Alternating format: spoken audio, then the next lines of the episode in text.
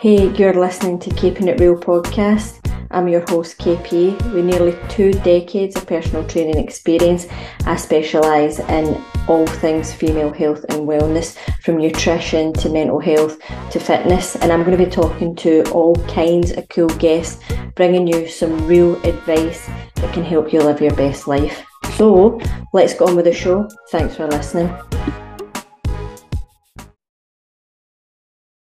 Okay, so I've got Gill on tonight. I'm dead excited because this is something I've wanted to talk about for a long time because I would say, Gill, that we're in sort of the same line of work but different. Mm-hmm, definitely. I think health and well-being is all connected. Yes. Um, and it's the same types of conversations that we're all having. So it's, it's really good to, to be on your podcast. So do you want to tell people what it is you do, a wee bit about your story and stuff like that? Because I've yeah. already researched you, I know. You've been Googling. Mm-hmm. Um, my name's Gill. I own a company called Cosmedicare, um, which is Scotland's only female owned and operated cosmetic surgery group. Um, we are most commonly known for Cosmedicare, which has been running since 2016, um, but also own hospitals. So our hospital brand is um, St Helens Hospital, and that's out in Livingston. It's, a, it's an overnight hospital in Livingston, and our new one opens in Sauchiehall Street uh, probably tail end of tail end of February, another hospital opening there. Wow. Um, and that does all your women's health, men's health, um, hair transplants. Uh, we work with GCRM, the fertility company. We do sperm retrieval for them, and in uh, in our Edinburgh branch, uh, we do all their scans for people that are going through IVF treatment.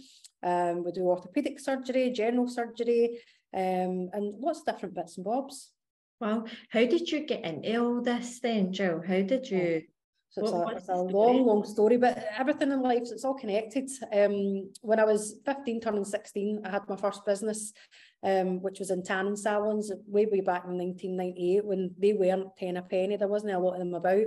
Um, and we grew from there into more health and well-being um, into the Botox and the fillers and the casing machines and all the other things that were kind of prevalent during that that growth period when the beauty industry was was spiring more into the medical side. Uh, when we sold that business, I ended up in Barlinnie of all places and was involved in the, the health and medical sector um, in the prisons. And then staying with the public sector, I went to Sandyford, which is sexual, reproductive and emotional health, which is where I learned quite a lot of my background for women's health and trans health and things like that. Uh, then uh, in between that, I'd done a degree at university. Then I went off and did an MBA at Stirling. And when I was finished that, I was approached to go and run a private hospital through in Edinburgh. Uh, so I went there um, and I really enjoyed it, but I saw lots of opportunities and I wanted to do things differently, which is how Cosmedicare was born we very quickly took over their operating theatres and they didn't like it. So mm-hmm. they thought that if they served as notice to not be in their operating theatres anymore, they would get all the patients. But what ended up happening was I ended up building my own theatre and taking half their surgeons. They followed so, you. so that, that ended us with Edinburgh Park, which was my first facility. And again, we outgrew that very, very quickly and uh, started building Cosmedicare St Helens uh, right at the start of the COVID pandemic. So that opened, uh, so last October there, that was at a year open. What do you enjoy the most? Because this is a massive industry, man. This is like booming now, isn't it? And For I have me, to say, I mean, I, I, I agree with some things, but some things it doesn't sit that well with me. So do you know what I mean? There's this kind of like thin. There's a line, it's the ethical line, and you know, everybody's got an opinion on it. And I remember um, something really sticks with me when it comes to, to medical ethics. I remember when I went for my job at Sandyford at the time, and during the interview process, they asked my opinion on certain things like termination of pregnancy, like um, people not diagnosing certain transmittable diseases and things to their partners, um, people who have maybe been raped and don't want to report it to the police.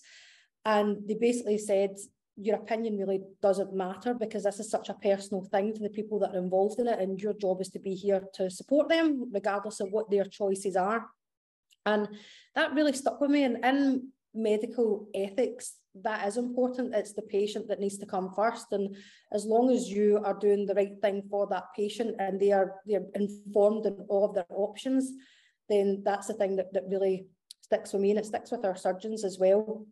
We try and discourage quite a lot of people from having surgery, yeah. which might sound strange. Um, but the last thing anybody wants is a patient to go through a procedure and not be happy with it, or maybe not be the right time in their life for them to yes. be having that procedure.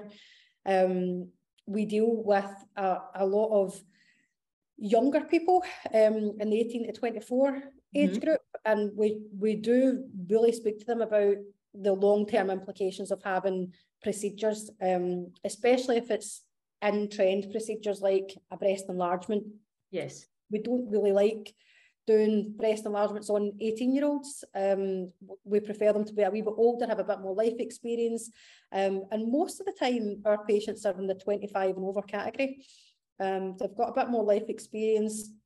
Most are working class. Um, they are in relationships or they've got family um, support for their decisions. And it's it's a well thought out decision that they're making. So I do like I like that what you've said. I like everything you've said there because I find it the same thing when I'm training people. Do you know what I mean? And it seems to be everybody's trying to change their body shape, but then when they change their body shape, I'll say to them, "Are you happy now? You're the size that you wanted to be," and they're not. So I'm mm-hmm. like that. Over the years, I've came to realize that it's sort of like just internally loving yourself, and then you like the outer self, like of you. So when it comes to people like flying away to Turkey or doing anything crazy and getting these it's a big surgery. I just don't feel like they really take into consideration all that. Basically, what you've said, like you kind of discourage it, and you're saying, you know, you're still at this age.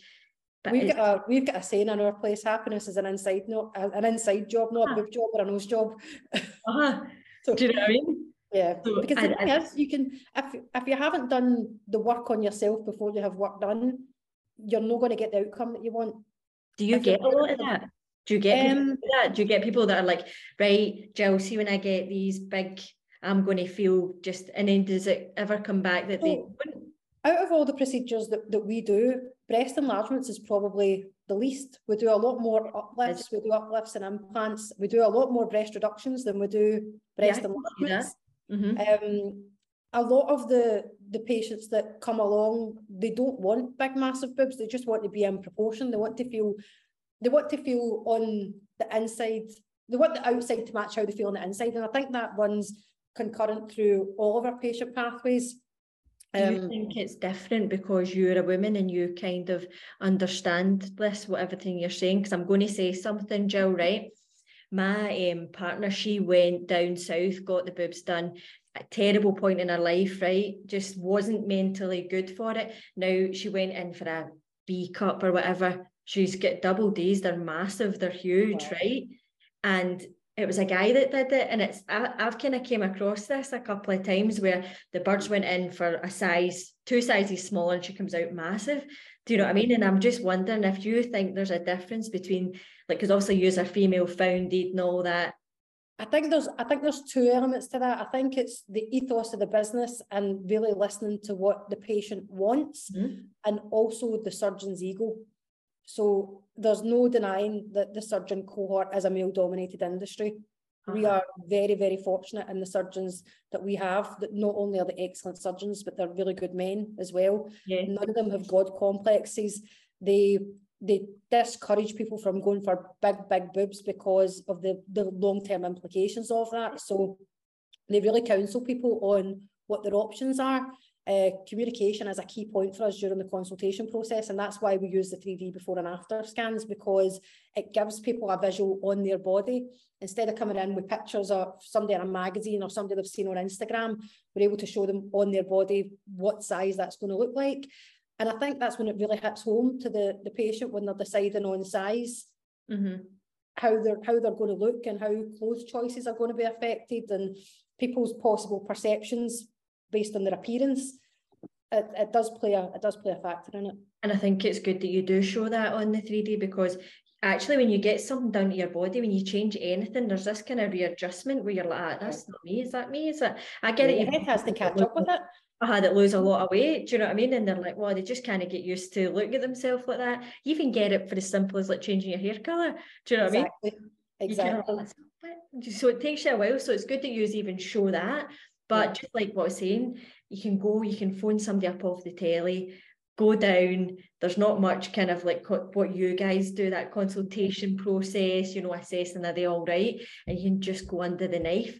Do you know what I mean? I just yeah, it is, it is quite frightening. And you touched on the the turkey um, phenomenon as well. And you know, there's so much that's that's now coming out in the media that isn't quite mainstream yet. Um, there was an article eventually, finally published um, in between Christmas and New Year, and I just really feel as if I got lost in the masses of other stuff that was going on at the time.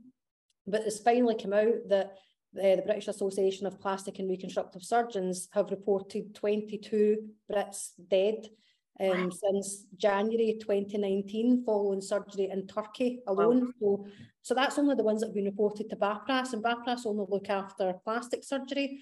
So that's not counting the ones that have died following weight loss surgery. Um, right now, I can tell you of at least four cases in Glasgow and Edinburgh where people are on life support following sepsis from Turkey. Yes, and you were having to probably fix a lot of like kind of botched stuff. Well, yes and no. Um, historically, people would go to the NHS, but the NHS are really stretched to the max right now. So they'll deal with a life-threatening um, issue like sepsis, like the, these women that are, that are experiencing that just now, they will deal with that. But the NHS won't deal with reconstructive reconstructive surgery, um, following surgery abroad. Um, and unfortunately, as the volumes of patients going abroad has increased, the severity of the disfigurement has also increased. And we're now getting to a point where a lot of these things can't be fixed. We, we can't fix them with the best will in the world, even if money wasn't an object and you could go through multiple rounds of surgery, it physically cannot be fixed.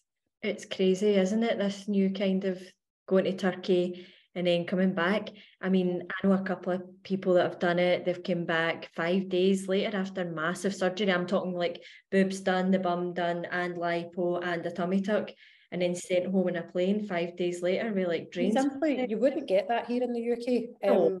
I went away. I went away to Turkey not that long ago to to go to a conference, and I started talking to some people that had done medical tourism. They were there, actually having had the surgery, and they were telling me stories of being anaesthetised in the lift on the way to theatre and getting into theatre and there being another patient in the theatre, and they didn't they didn't realise that that that wasn't normal, and it really baffled me because I yeah. thought if you're being wheeled into an operating theatre and there's another patient on the table and it's like a conveyor belt with that person's coming off. That's years later. but, nah.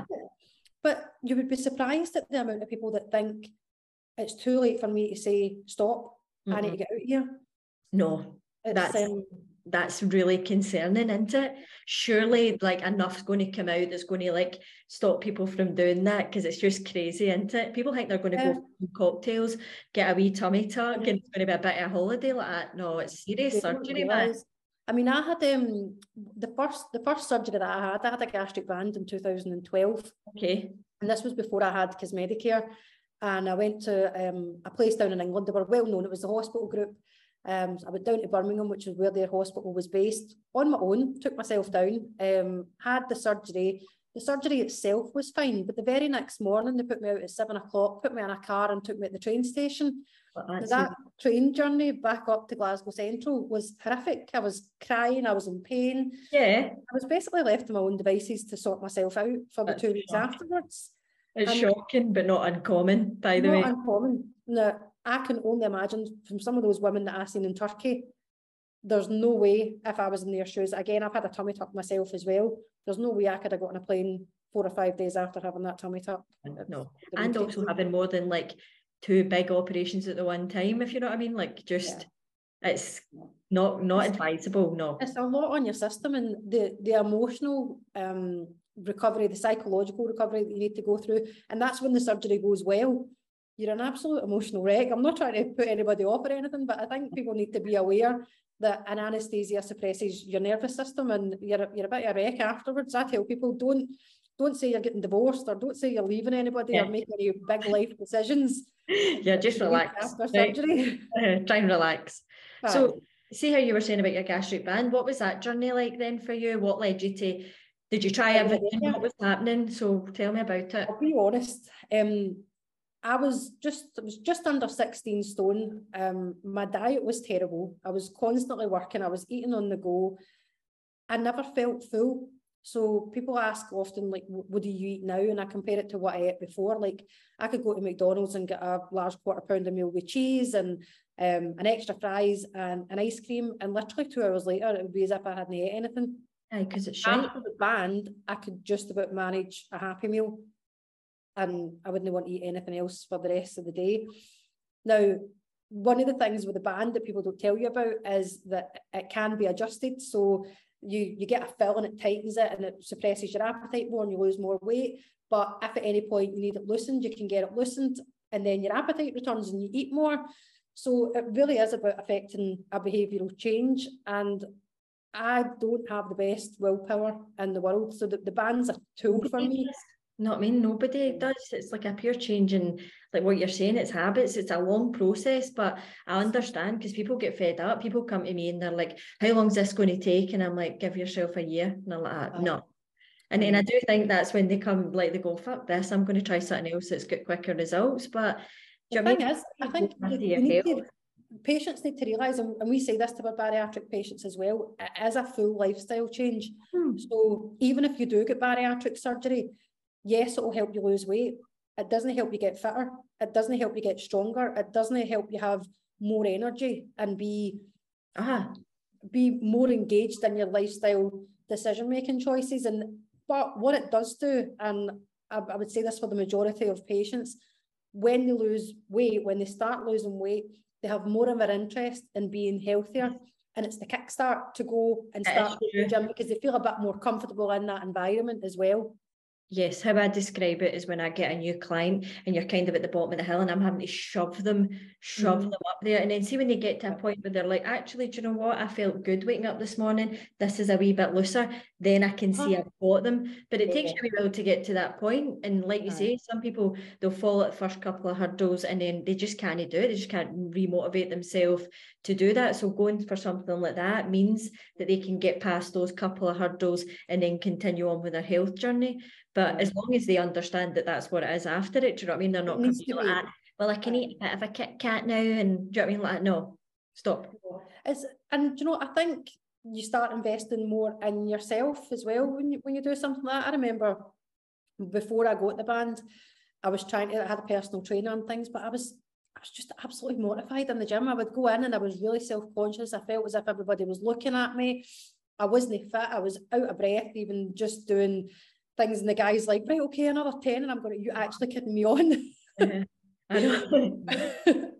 but, but then when I when I did start losing the weight and again I'll be honest I'd lost probably I didn't start even being interested in going to do things healthier until I was about the 10 stone mark okay um so I'd, I'd lost quite a substantial amount of weight before I even started thinking about doing more exercise and things and even to this day my exercise regime is terrible. I, I join gyms and I, and I don't go, um, but I'm aware that it is something that I have to do because I you enjoy it. They're, they're, telling us the, the, ill health effects that are that people are having, and exercise does help. And I, I think it also relates to what age you are as well. I do agree with that, but it is movement. See, sometimes when I get a client though, Gill, and I'm like, ah, they are fucking hating this every minute of it. I don't keep taking their money. Do you know what I mean? I'm like, ah, we need to find something that you like that's going, going, to enjoy it and it's going to keep right. you healthy. Do you know what I mean? Like, there's no point in dragging somebody and they really, really dislike doing it. Do you not like a gym environment? Are you just like, I don't like, like this? cafe in the gym.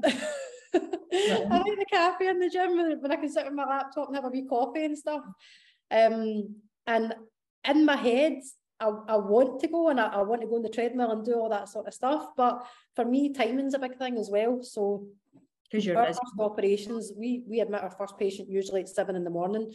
So from seven in the morning, my phone's going, this person's checked in, that person's checked in. So the minute that I'm disconnected from the team, my head won't rest. Like I'm totally really? distracted all over the place. So Joe, you can't pour from an empty cup. Exactly. I'm going to say to you, man.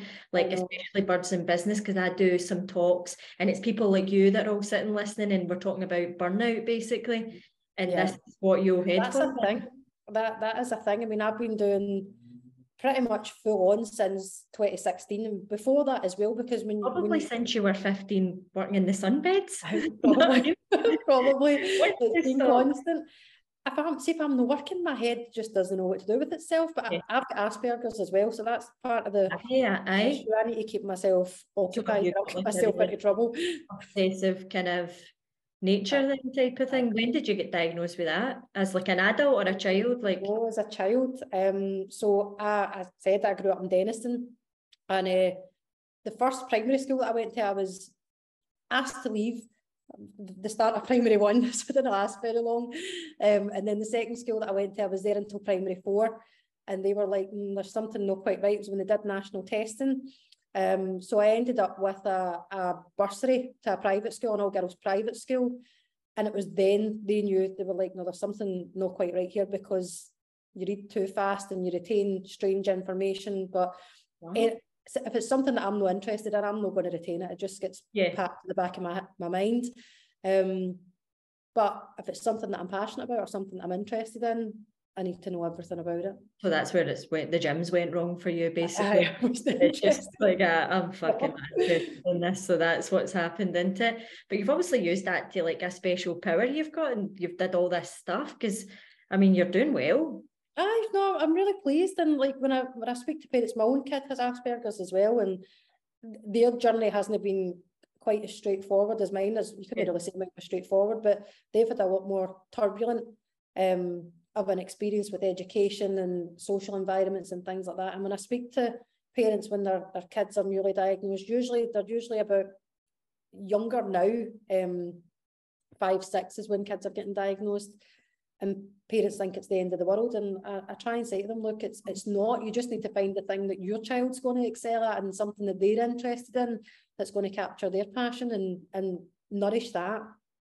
I thought it would have been um, easier now because we were like pure clued up and everybody's like we're able to get tested dead fast. I thought it would have been easier now and harder for you. I thought that would have been well. It's, it's strange because way back when when I was being diagnosed, it wasn't it wasn't something you shouted about. It was all very much buried, and they didn't. My mum and my my grandparents who raised me, they were like, right, let's not have this in the medical record because we don't want to affect it, anything affecting anything further down the line in life, um, about opportunities and things. Whereas now it's a lot more openly discussed and accepted. Yeah. Mm-hmm. Um, and I think there's there's pros and cons to that because there is still a stigma around Asperger's, autism, different things like that. There's there's boxes that people tend to be put in, and it's such a shame because yeah. everybody's different. Everybody's it's a label, and that's just what it is, and that's what happens. And to yeah, and no, that. Mm-hmm. And that's you, like you've got that wee label on you now. So it still is like that, I would say. Yeah, no, definitely, definitely. I would have thought that it would have been more of a struggle for you, but it's you've done kind of you've found your thing and just went for it. Like obviously businesses you're a bit like you're entrepreneurial and you're into your business side of things. Really because I'm totally unemployable. Aye, obviously. now talking to you, I can see this now. Don't contact me for PT either. But, well, I'm not taking that on. I was watching your video and it was going through all your different treatments. I mean, the hospital you've got through in Livingston, that's the kind of one I was watching. That looks. That looks for, I mean, a hospital because it yeah. kind of made me feel anxious, but it's a good hospital. It's massive, isn't it? Yeah, we designed that. Well, I, I designed it. Gabriella works with me. Um, I hired Gabriella from uh, a big national company back in 2018, I think. Um, and we really wanted to design a building and a pathway and a throughput where the patient is at the heart of it and have a, an environment and a whole design concept that puts the patient at ease from the minute they go in the door. Yes, because I've seen that you've got a wee Zen room and all that. Yeah, I thought yeah, that was a cool wee touch. Yeah, you know I mean? like some of that in because it's a big kind of deal. What's your most, what's your um, busiest kind of procedure? What is it that people are getting done the most of? Because here I thought it the big fake boobs, but obviously I'm just obsessed. I'm no, so they we've, we've got lots of different things that go on that are going on, and you can't really categorize them. We do a lot of top surgery, we do a lot of trans top surgery. Um, Is that getting more popular now? Um, you know, it's interesting because usually when you talk about transgender and you, you talk about top surgery, people automatically think male to female. Mm-hmm. But actually, we see more female to male patients yeah. that are having double mastectomies. Um, and people travel the length and breadth of the country to come Cosmedicare for that. We're, we're quite well known for it. Um, and we're very supportive of the trans community as well. So I think that makes a big difference to them. So we do we do a decent amount of them every month. Um, the weight loss surgeries are every week. Um, we've got a couple of lists every week for them, whether they're the gastric balloons or the gastric bands or the gastric sleeves. Um, tummy tucks are really popular, um, especially postpartum for people that yeah. have finished having their families or people that have had that had, had the bariatric surgery and they've lost the weight. Stretch skin into it. It's like you can do so much, but there's nothing you can really do because people will say to me in the gym, like, what can I do with this? And when I see it's like really the elastin's gone and it's really stretched skin, I'm like, there's nothing. It's it's surgery, and you know, I think it's it's really empowering for women to be honest about that because. Uh-huh. We've had lots of women in and they've said, oh, I've been going to the gym, I've been going to the gym, the personal trainer's telling me just to keep going. And there's no way any amount of exercise is, is oh, going it's to not no it's not it's completely stretched. Even when my clients lose a good chunk of weight we can tone up but you've got the excess skin and I think do you know what if you've lost like five stone go and get that cut off. yeah off. if it's something that's bothering you. Yeah 100% you look at options. Aye. Yes there's um, nothing you can do with that and they're not apart from surgery. Mm-hmm. surgery. Um breast reductions Chelsea, to getting all that kind of skin tightened and stuff once you've lost a lot of weight, is that a big surgery to go through or is it? So skin tightening, the non-surgical options for skin tightening, I'm going to go and see if they worked, we'd have them. Aye, but Aye, they, don't. they don't. They don't work. A scalpel, surgical skin removal works, yes. but these bits, so the bingo wings, is, uh-huh. is usually something that, that women will experience. And I would say, unless you've got substantial bingo wings, leave it alone. Yes. Because you're probably focusing on it more than what anybody else is. Um, and unless it is something where you can you can grab it and it's really getting in the way, I would leave it alone because it is one of those surgeries that's quite a long healing process. You're, minimum two weeks, but I'd be saying you'll be coming for dressing changes for probably up to four weeks, just because of where it is and where the scar goes. Anywhere that's mobile and you're going to be stretching. Again, the same with eye lifts it takes a long time for that to heal because you're standing up, you're sitting down, you're walking, and it's, it's vertical scars um, as opposed to horizontal ones. And vertical scars tend to take a wee bit longer to heal. But they disappear, so you can't see them. You can't see somebody's denial lift, no? That's right. No, you can't. I've had, I've had my lefts done as well. Yeah, fuck's sake, man. Uh, that's, that's, you've got that, that. you can sell it when you're out. Well, my surgeons put me on rations. They said I'm only allowed one surgery a year, but I've not had anything done in a good couple of years. and you're too busy for the recovery. too busy. Can't get a, can't get a space in the bed. good. So what about the breast reduction? I've had a few clients that have had that, right? Some it's worked well, some not so much. So just what's your view on the breast reduction? Breast reductions, we tend to see ladies that are that are their, their class is gigantomastia. So when you're taking away more than a kilo on on their breasts and that's life-changing surgery for for yeah. these women. It's not only just an aesthetic outcome that they're getting the health benefits that they're getting the the discomfort from their back and their neck and their mm-hmm. shoulders. Um, and obviously the the freedom that they get to wear the clothes that they're wanting to wear and to be more comfortable in, them, in themselves and lots of different types of settings not just in the bedroom but when they're at the gym and when, when they're at the swimming with their kids it's it's a really rewarding surgery and I think if if you're in that category it's, it's definitely something you should consider. Implants out mm-hmm. and fixing that, do you do a lot of that?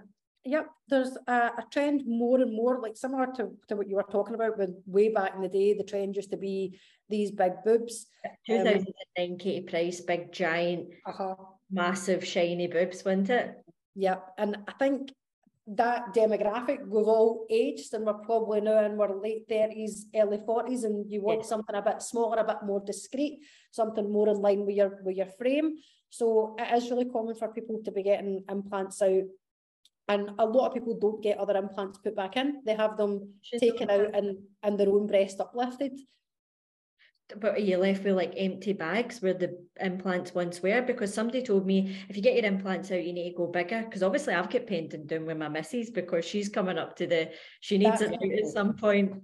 You don't necessarily need to go bigger. So what you what is most common is if you've got large implants and you get them taken out, some people get an uplift with a smaller implant put in there or an uplift with no implant. And then that reduces the need for further surgery further down the road because implants don't last a lifetime. No. Um, the, the myth of 10 years isn't accurate, that they can last a lot longer than 10 years, but at some point you might want them out. So it's, it's factoring that into your decision making as well. I kind of, because I'm in this sort of holistic kind of health space, falling in and out of things like the breast implant illness. I tend, mm. I haven't really dug into it because, like I said, my missus has got it. I don't know if I really want to kind of go there and know about it. But no, is I believe that's a thing. Uh, there's, there's yeah, like there's, there's evidence for it, and I think it really depends on the patient. And do you know, it's it's one of these things. It's like fibromyalgia and different things like that, and other immuno um, compromised issues. If the patient is feeling that they're getting symptoms that might be caused by those breast implants, if getting them out is going to alleviate those symptoms and make that person feel better, then that's the right decision for that person because ultimately everybody wants to feel well in themselves. Yeah. And because you see lots of stories like the person's kind of standing there, look shattered and all that, and then they get the breast implants out and they look revived. And I mean, it makes sense if there's something in your body that's kind of your immune system's like, what's that? But I was just wondering if you've came across anybody that's had it done and then felt, I feel amazing after getting them out. Yeah, we have. We've had, we've had women come in and believe that they have breast implant illness and had the implants taken out with a, a en bloc capsulectomy. So an en bloc capsulectomy is where they take out the, the capsule that's surrounding that breast implant, but they've wanted another breast implant put in. Okay. And they've felt a lot better after that. Then there's been other women who just want them out completely and mm. they've felt better after that as well. But in the, same, in the same vein, there has also been women who have had them taken out and it hasn't alleviated their symptoms and it has been something completely different altogether. But your diet, a McDonald's.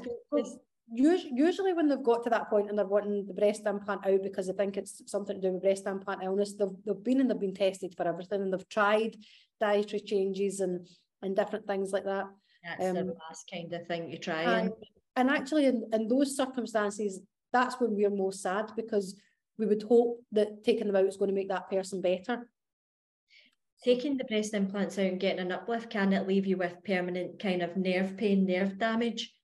Have you ever heard of that? It's it's not so much nerve damage, but I think one of the things that the surgeons counsel on for, for any type of breast surgery, but most commonly for anything that's going to affect nipple position, is that you are compromising the blood flow to the nipple and you are moving things into different directions, usually up.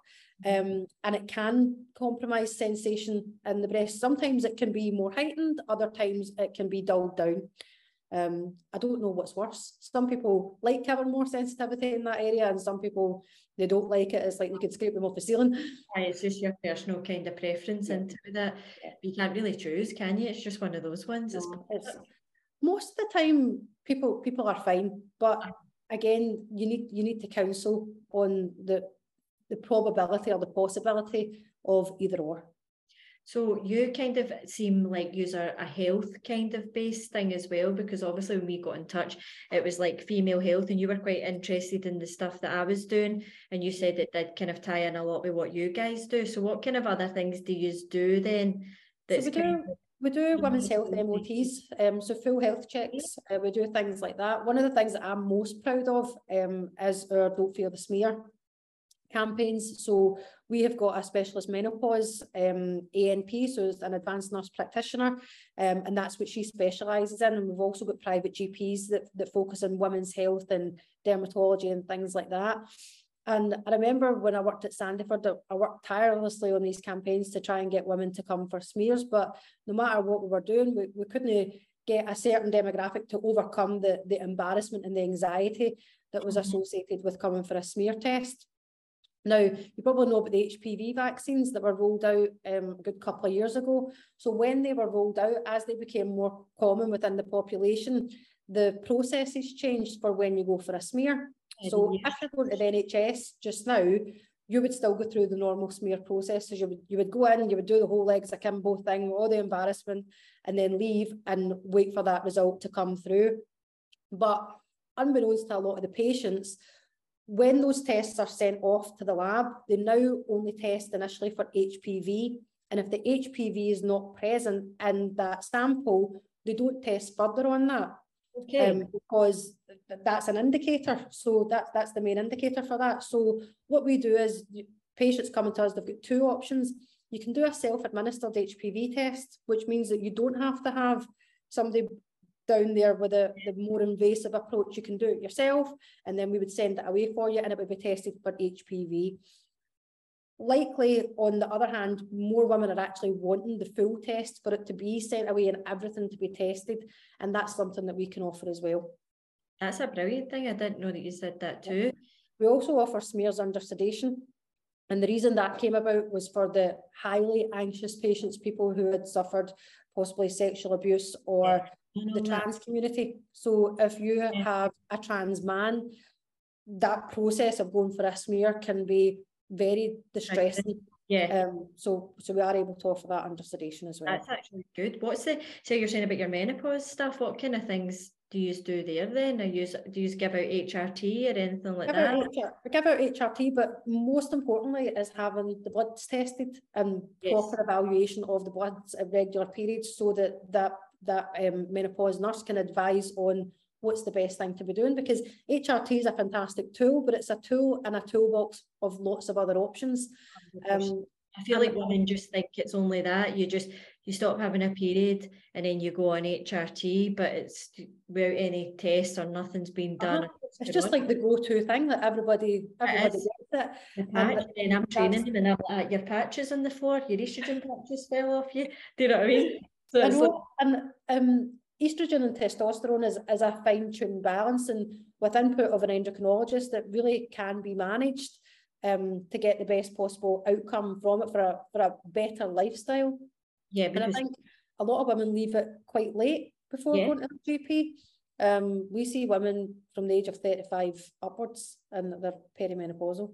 Well, it's that's the average age actually as you start is 35 years old, you kind of hit perimenopause. But I mean, I would like to think that I've supported my health enough that I would be all right and this is a natural process, but you don't actually know until you're sort of in the mix at all that I mean, if it's ruining my life, then I'll definitely go down that route testosterone's hard to get off the GP because it's it like it goes red. You know, if they type something into the computer, it goes red. So that kind of I think puts GPs off. But you kind of need all of these major like female steroid hormones to sort of run alongside each other. Do you know what I mean? Whereas I don't think many people know that. And I think you really need to go to somebody really specialist like what you guys have got. in that. And you know, um a lot of the NHS GPs are fantastic. If you get one that has got a special interest in menopause, that's fantastic. But your average GP appointment now is seven minutes. I know. So the GPs get seven minutes to get you in, listen to your concerns, try and diagnose it, try and give you advice and try and prescribe something for you. So they're, they're trying to work with one hand tied behind their back and it's it's not great for those GPs and it's not great for the patient either. No, do you get a lot of menopausal women now? Because it's a huge thing it's a huge topic. It's like we always have and i think what, what really encouraged us to, to launch the menopause services like you say we were getting a lot of people coming along for surgery because they were feeling deflated and they couldn't shift the weight and the different things that were affecting them that was part of perimenopause and part of the, the menopause process and it was really just about regulating those hormone levels and, and it gave them a real boost and then they didn't actually need surgery after that. Um, so that was that was something that we were really encouraged by. Yeah, that's good. Do you have guys, clients and stuff like that, or is yeah. it all? Do no, we do. Um, so we do testosterone for men, like male kind of treatment and all that as well because I never talk about it but I actually have quite a lot of guy clients and they always feel a bit left out because I'm talking about like vulvas and all that no, but... we do we do men's health um we do um we've got urologists on board that do deal with a lot of male issues. Um we do the sperm retrieval with GCRM um so that's for for men that are have got different genes that need to be extracted from the sperm before they go through the, the IVF process with their partners um we do hair transplants. Uh, we do a lot of male pinnaplasties, which is pinning ears back, and rhinoplasties, um, which is nose jobs. Blepharoplasties um, is a really common procedure for men as well, and male breast reduction. So you actually get a lot of do you get a lot of guys now doing this kind of thing? Like we've always had them, and you know they tend to come off the back of their partners. So it's the partner has been in and they've seen us and have recommended us to their dad, the brother, the partner. And then it's, it's word of mouth that way. Get the boobs off and all that like that. So, you know what I mean? I'm going to love you and leave you then. I won't keep you any longer. Been really nice speaking to you. Thanks very much for having me on. And um, it might probably be worthwhile getting a chat with Jo at some point. She's our menopause specialist and she'd be able yeah. to talk through more of the in detail stuff about the yeah. menopause clinic. Uh huh. I would come in and see the wee clinic. I would come in and speak nice. to you in person because I mean it looks good. And you're part of the Glasgow Girls Club as well. Yes, the lovely Laura. So we've got some events coming up. Um, we're teamed up with the Blythswood um, to do some monthly events in there. They're starting February, March time. So I'll definitely invite you along to one of them. You doing what events for what? What's what's so I'm gonna do I'm gonna do a cinema night um once okay. a month in there. So we're we're taking over their um their private cinema room. Yes. Um, and it's going to be like a kind of chick flick night to just come along and celebrate all things female. Oh, that's nice. That's good. all right, lift your top up. Let me see. that's inevitably going to happen, but it's not. Oh, it's not I'll never go then. Thank you so much.